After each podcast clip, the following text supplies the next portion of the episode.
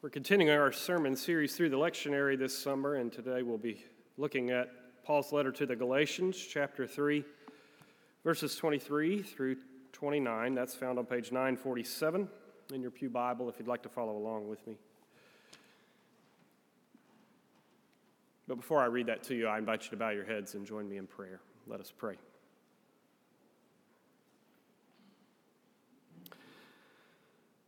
Gracious and loving God, we come to you now with open hearts, hopeful to hear your word. We pray by the grace of your Spirit that the words we hear and the thoughts of our hearts will lead us to your will for all of us as your church and for each of us as your children. Dear God, we do love you and we thank you for your love. Amen. So, again, Galatians chapter 3, beginning with verse 23. Now, before faith came, we were imprisoned and guarded under the law until faith would be revealed. Therefore, the law was our disciplinarian until Christ came, so that we might be justified by faith. But now that faith has come, we are no longer subject to the disciplinarian. For in Christ Jesus, you are all children of God through faith. As many of you as were baptized into Christ have clothed yourself with Christ. So there is no longer Jew or Greek. There's no longer slave or free. There's no longer male and female. For all of you are one in Christ Jesus. And if you belong to Christ, then you are Abraham's offspring, heirs according to the promise. This is the word of the Lord. Thanks be to God.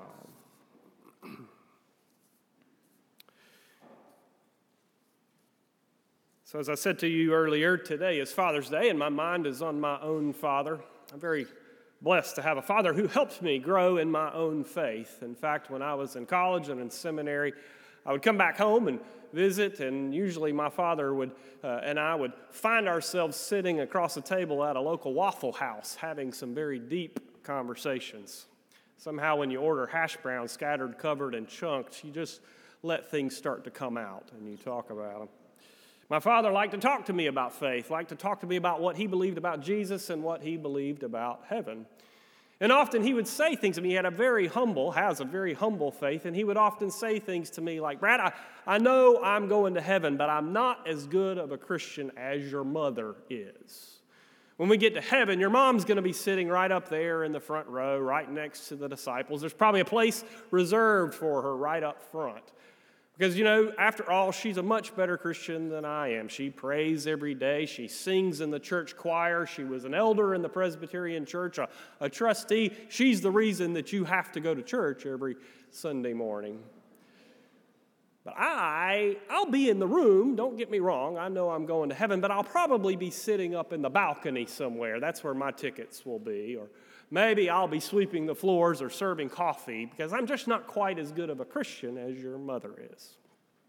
I'd always try to explain to him that that's not really our understanding of what heaven is like. There aren't really insiders and outsiders. The way the Bible says it is that every knee will bow, every tongue will confess that Jesus Christ is Lord. We're all on the same page when it comes to heaven. There's Christ and there's the rest of us, but sometimes it's hard to convince him of that.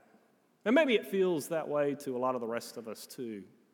Because we live in a world where absolutely there are insiders and there are outsiders. We live in a world where our value, our worth is conditional. It's measured by how we live our lives, how we perform at our jobs, how we perform at school. Our value and our worth is somehow conditional on the way we perform in front of other people. And so naturally, that might seem to transfer over to the church, that there must be insiders and outsiders here at the church as well. That there are people who belong and people who, well, they don't belong, or they would belong if they would just do things the way we do those things. And that is nothing new in the church. It's been happening since the very beginning. Because we see this argument about insiders and outsiders in many of Paul's letters. Paul talks about this in 1 Corinthians, he talks about this a little bit in Philippians, in 1 Thessalonians, and right here in the book of Galatians. He talks about what gives people worth, what, people, what gives people value, what gives people their identity.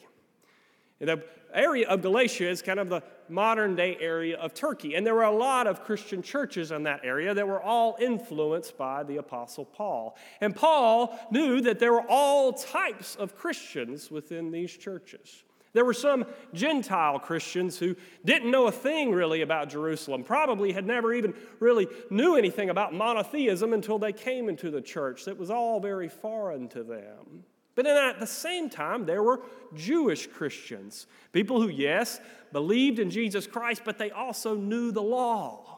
They had followed the law their entire life. It was the law that give, gives them meaning and purpose. It was the law that defined who they were. It was the law that gave them their identity. Things like following those purity laws, things like being circumcised, all those sorts of things that were so important to, to the Jewish people that helped them know who they were, the gift that God had given them, the roadmap to follow so that they knew who they were as God's people. All of these people were in the church together, and Paul taught them that we were called now to be united in Jesus Christ. But then when Paul left the church and went to found other churches all throughout the Mediterranean, those Jewish Christians, those Christians who knew the law and, and liked the law, started to tell those Gentile Christians, you know what? You ought to start following the law too. This is really the right way. We don't like that new way that Paul was talking about. You should follow the way we do things. That law is important. That's how we know that you belong. That's how we know who your, what your identity is, that you belong here in our church if you follow the law the way we did. And so that's what Paul is addressing here when he writes to this church, because it makes him angry to hear that there are certain Christians saying, You need to do it my way the way we did it before Jesus came, when you followed all of those purity laws, when you were circumcised like we were, when you could trace your family back to the original tribes of Jerusalem. You need to do it our way. And so he writes to the Galatians now there is no longer Jew or Greek. Now there is no longer slave or free. Now there is no longer male and female, but all are united in Christ. Why in the world would those Jewish Christians not want to, to be to, for things to change? Why in the world would those Jewish Christians want to keep things the way they were before faith, as Paul calls it? Well, it could be very well because before faith, in that conditional world that they lived in, where their value and their identity was based on how well they followed the law, those Jewish Christians were doing it right. They had priority. They had a little upper standing above all those other people. They had a little bit of priority in the church. And so, why would they want things to change if they were happy the way things were?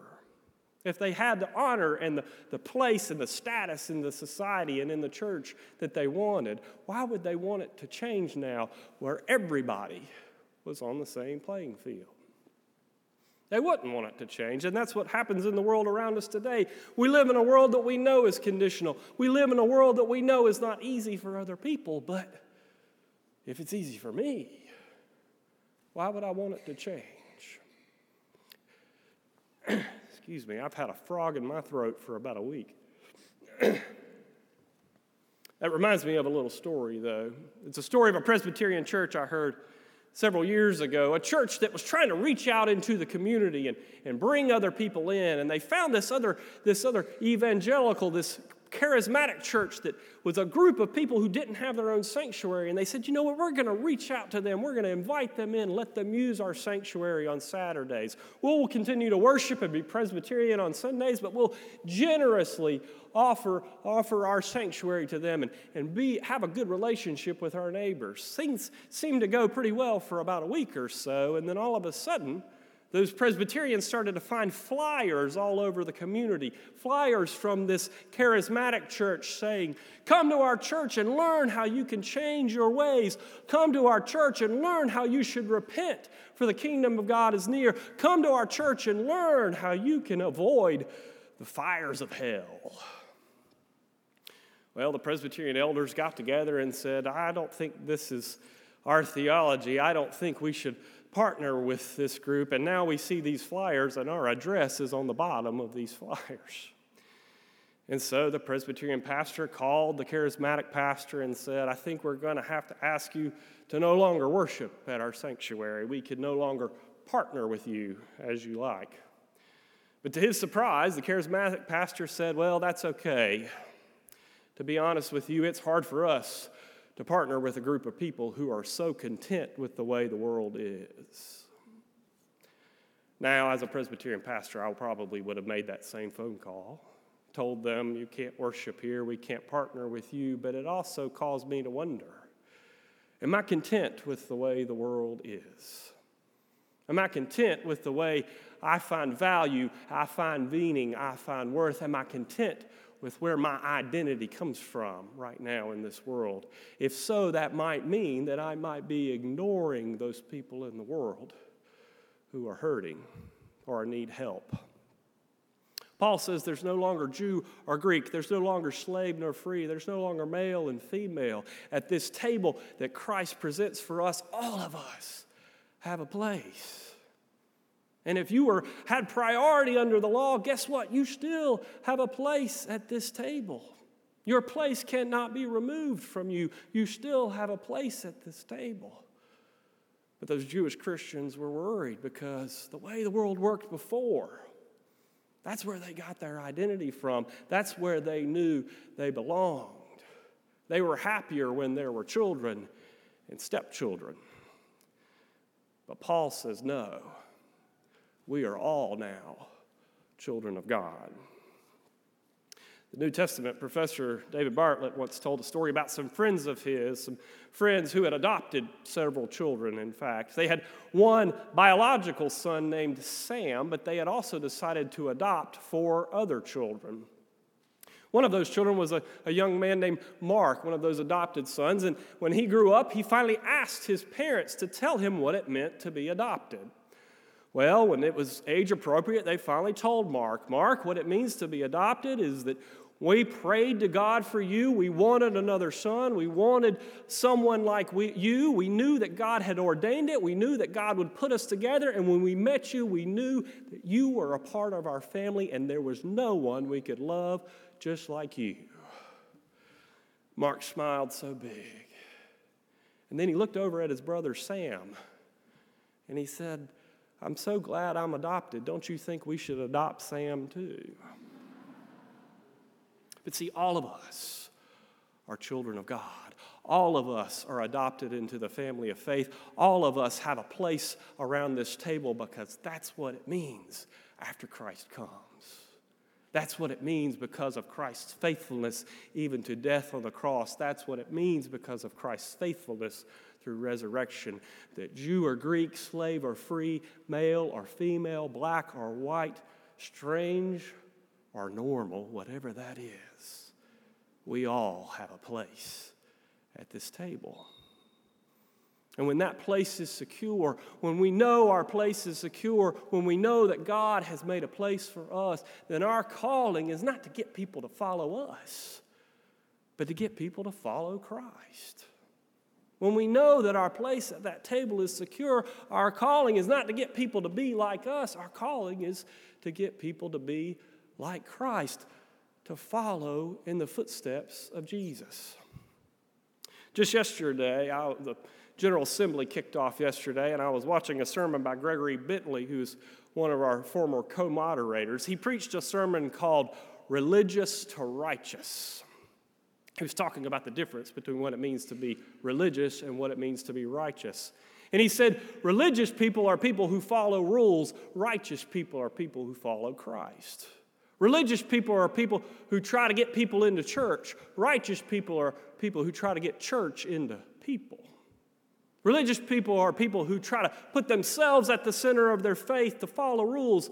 Righteous people are people who put Christ at the center of their life and follow Him. Paul says there's no longer Jew or Greek, there's no longer slave or free, there's no longer male or female. We're all just called to be righteous because our identity now, once and for all, is in Jesus Christ. It is Christ who lives and our identity is found in Him.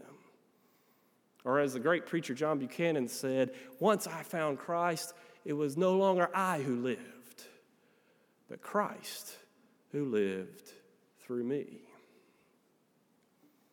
Once Christ lives within us, once Christ lives through us, then we are called to do as Christ would do. To not worry about our place at the table, but if necessary, give our place up for someone else. Because that's exactly what Jesus Christ did for us, drawing that circle wide, forgiving those people who killed him, so that they might too have a place at the table. Being willing to live selflessly, knowing that our identity and our worth and our value is secure not in who we are, but who Christ is.